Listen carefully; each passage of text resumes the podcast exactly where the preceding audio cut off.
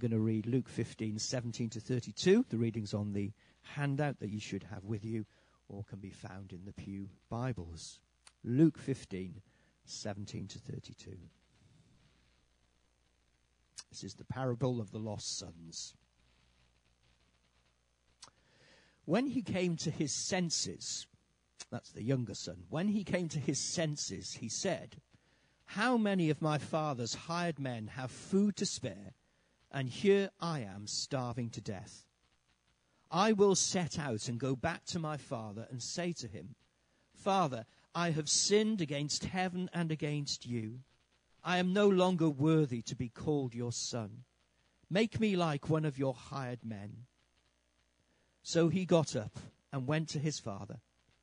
But while he was still a long way off, his father saw him and was filled with compassion for him.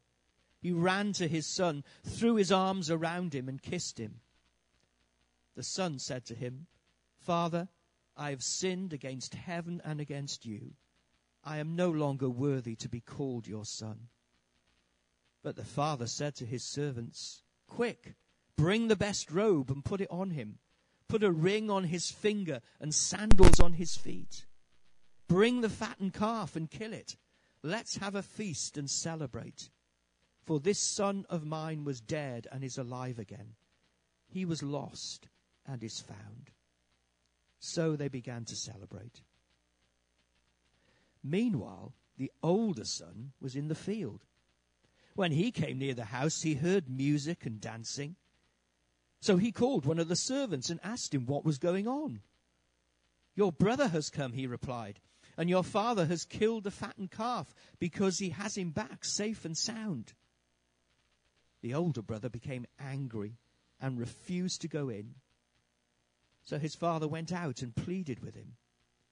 But he answered his father, Look, all these years I have been slaving for you and never disobeyed your orders. Yet you never gave me even a young goat so I could celebrate with my friends. But when this son of yours, who has squandered your property with prostitutes, comes home, you kill the fattened calf for him. My son, the father said, you are always with me, and everything I have is yours. But we had to celebrate and be glad because this brother of yours was dead and is alive again. He was lost and is found. This is the word of the Lord. Hey, Amazing Grace. And it's one of those few hymns, there aren't many, but this is one of them, that has a, what I call a crossover appeal, not just in sacred contexts, but in secular settings too. In fact, it, it was number one, I think, for five weeks in 1972. There aren't many hymns that, that could boast of being number one in the hit parade. But why? Especially as I think, if we're honest, and when we look at the words, and we'll see this in a minute, most people would actually find the words quite offensive. They really are. To a modern ear, that is. And we'll see why in a minute. Grace and mercy, of course, sound good, don't they? They really do. But I'm not too sure. Because on the whole, all of us live life according to different values.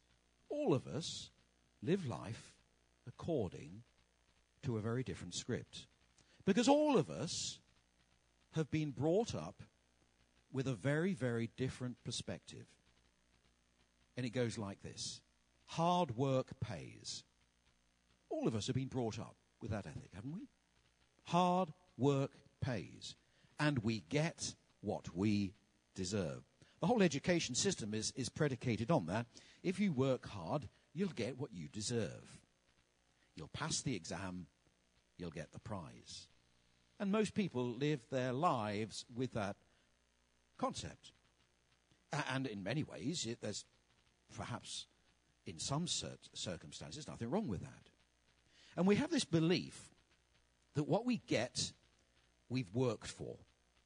You know, I've worked hard for what I have. I deserve it.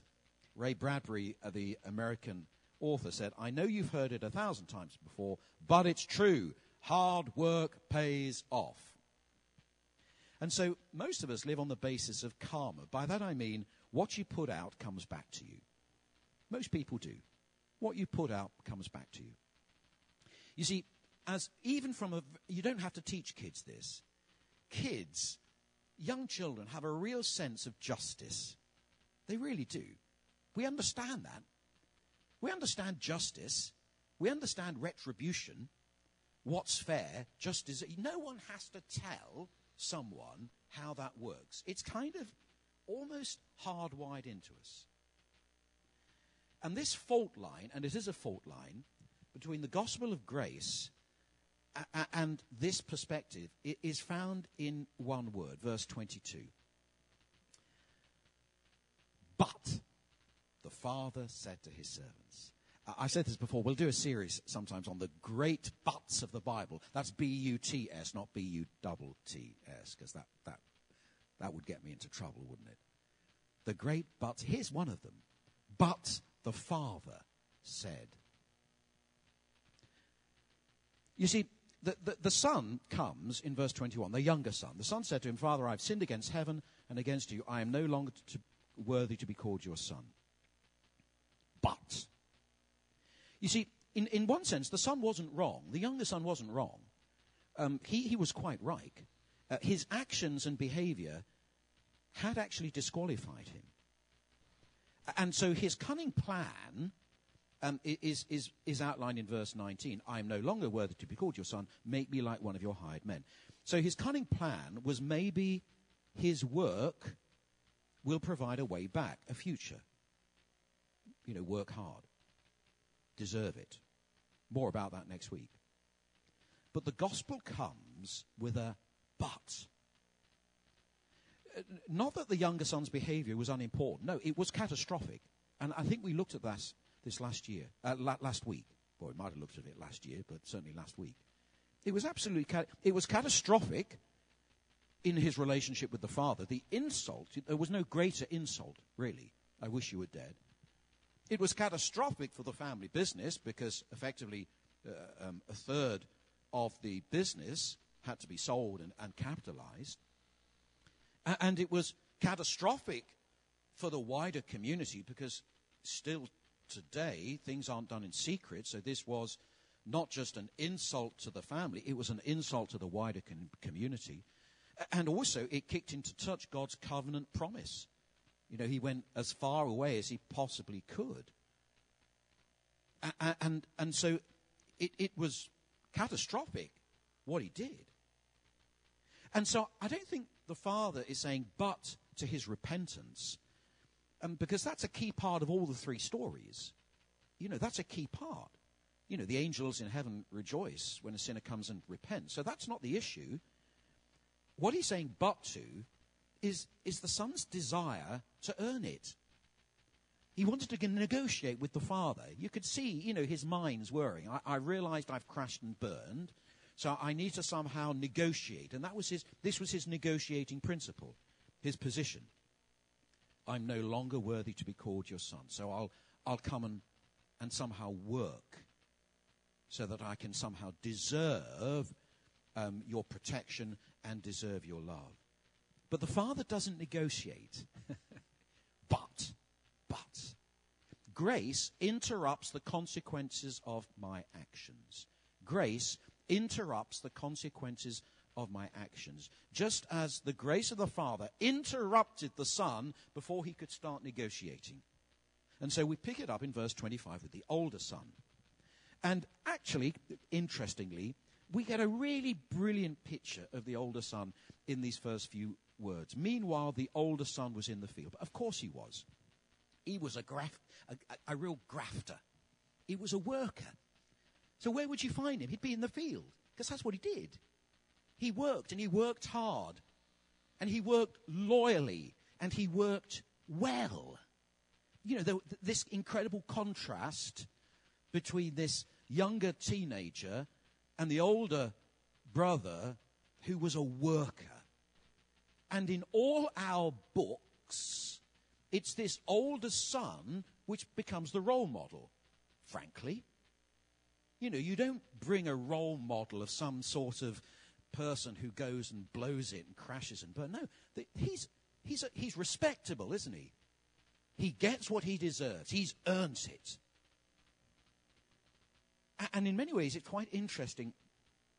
When you look at the older brother's response at the beginning of verse 28, when he finds out what's happened, the older brother became angry. And it mirrors the grumpiness of the Pharisees. I think it's a deliberate thing. How, who's Jesus speaking to? He's speaking to the Pharisees and the Sadducees. He's speaking to the religious. He's speaking to people like me, maybe people like you. And of course, we saw that their response to Jesus, their response to all these sinners who were attracted to Jesus was grumpiness. And so, so we see the older son being grumpy, and immediately it, it's really clear, and those listening would have understood. The old, this is, this is the Pharisees here. The older brother is the Pharisees. And then he goes on, the older brother became angry, refused to go, and so his father went out and pleaded with him. And in the end, the actions of the older son also mirror the younger son. Because the older son also now refuses to meet his father. He says no to him. Again, culturally, this showed great disrespect. This was an insult. So, in many ways, the older son is behaving in no differently to the younger son in relationship to the father. And it's lovely. And, and frankly, all of us have done this before. Um, and we see this in kids all the time this response. How does he respond? Verse 20. He answered his father, Look, all these years, I, I can imagine him stamping his feet as well. I used to do that. I used to go up the stairs stamping my feet. My, my parents didn't buy me a, a bike I wanted. Uh, a chopper bike. Do you remember the chopper bikes? I just so wanted. Did anyone have a chopper bike when they were? I mean, no. I just wanted a chopper bike. And I, I can remember pleading, pleading, please, can I have a chopper bike? They said, no, you can't. And I can, I can remember, you know, stomping up the stairs. Did anyone ever do that? Yeah. Yeah, I was 18 at the time.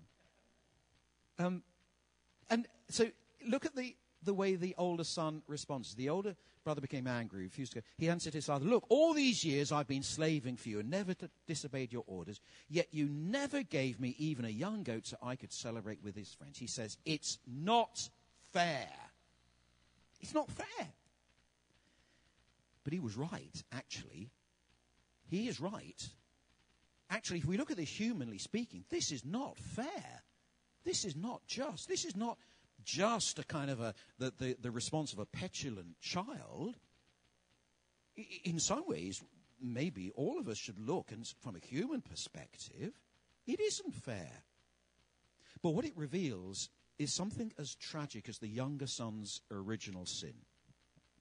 You see, what it reveals is that the older son's relationship with the father is not based on love, it's based on just deserts it's based on earning his way, paying his way. It's based on obligation. It's not love based, is it? You can see this. It, it comes out really quickly. You know, I've been slaving for you. Slaving. That's, that's not the language of love, is it? That's the language of obligation. That's the language of just deserts. You know, I deserve this. And it's, and it's tragic. Because in many ways, the older son's response is, in many ways, is very similar to the younger son. None, none of them showed love to the father. None of them responded to the father's love with, with love. And yet still the father loved him. Verse 31. My son, the father said, You are always with me. Everything I have is yours. And so the older and the younger son are both lost. They have both been alienated from the father. Both need grace and mercy. And in many ways, the key is back in verse 7, right at the beginning, um, where Jesus uh, says at the end of the first lost sheep story, Just so I tell you, there will be more joy in heaven over one sinner who repents than over 99 righteous persons who need no repentance. Apart from this, Luke, as I've said before, in both Luke and Acts, says there is a universal need for everybody to repent. All of us are in the. So he's being ironic here. He's being ironic. Everyone. And that was the problem. There were certain people who didn't see their need of repentance. Who? Pharisees, Sadducees. They were secure in what they did. They felt that God earned, uh, owed them something because they worked jolly hard and they were very respectable. And they were very committed. And they felt that because of this, that that actually God owed them a favor. But Jesus is saying everyone's in the same boat. It doesn't matter whether you're a younger son, an older son, it doesn't matter. Every single one of us is in need of God's grace and mercy. All of us need to repent. Luke 19, Jesus says, The Son of Man came to seek and save the lost.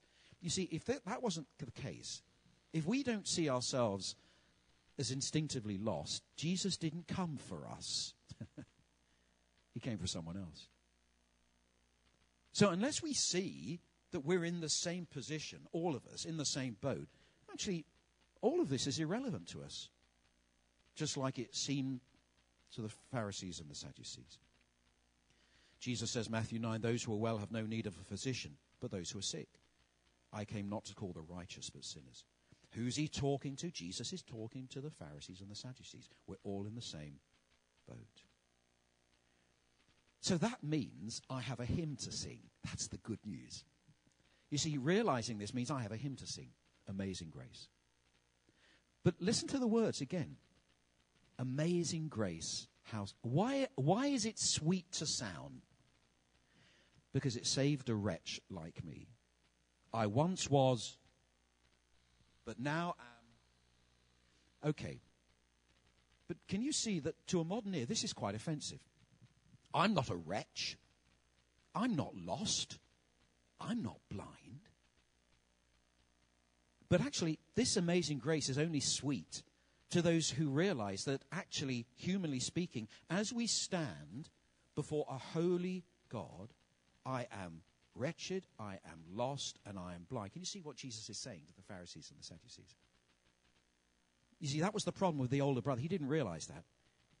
He didn't realize that he was in desperate need of grace and mercy in the same way that the younger son did. That saved a wretch like me. I was lost, I was blind, but now Jesus. That's grace. Grace. Giving me something I don't deserve. You see, in, in, the older son wanted to try and earn that through his hard work, his respectability. The younger son also tried to negotiate with the father. Father says, but, but, no, grace interrupts all of that. And in many ways, our just deserts, Paul in, in Romans 6.23 says the wages of sin is death. In other words, that's what I deserve. So what do I deserve? What have I earned? Well, actually death. All of us. And, and so we don't understand the seriousness of, our plight before a holy God. And yet this, this holds grace into incredible, in, incredible relief. This is amazing. It is amazing grace because of this. Which is where we leave the story. And in many ways, um, the older son is kind of left. We don't know what happens, but he's we leave it with him outside. He's left outside. He's lost. It's the younger son who comes and realizes that by God's prodigious, amazing grace, he can be pulled back into the Father's love and the Father's family. So, what does that mean to us? Two things very quickly. Number one, I come with sheer wonder and humility and amazement and eternal gratitude that God loves me because he loves me because of his grace. There is no reason. The only thing I bring to the table is my sin. And I receive God's grace and mercy. Free to me, but costly to Christ, who won that on the cross through his death and resurrection. Which is why that always takes away any pretense of self righteousness. Wow. That's grace. That's why the gospel is good news. There, this is so unique in, in the whole history of humanity, this sense of grace. Isn't it good? It's amazing that I will stand when I die before God, a holy God, realizing that my just deserts would send me to hell, that actually by God's grace, through his love demonstrated on a cross, he calls me in. That's grace and mercy. And then I treat others with grace and expectation. Grace, if God found me, he can find others. No one is outside the possibility of coming in faith and repentance to Christ. And so that engages our action too as we look at how we can share this incredible good news with other people. How they too can be recipients of this grace and mercy and this love as they come in faith and repentance before God Himself. And the rest of this term, uh, we're going to be thinking about that as we start thinking out, looking out. How can we be people who take this good news, this gospel, how can we share that as we've experienced that with other people in our world?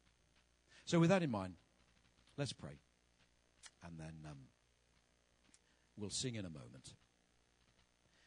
Lord Jesus, we thank you that you loved us so much that you died for us on a cross. And Lord, we forgive us for we are so familiar with those words. The words come so quickly off the tongue. And yet, Lord, we pray that you, by your Spirit, may give us a deep understanding and a deep experience of that love and that grace. And that as we come to you in faith and repentance, as we trust you, we may know what it is to grow in that grace as we seek to share that with others. We ask this in Jesus' name.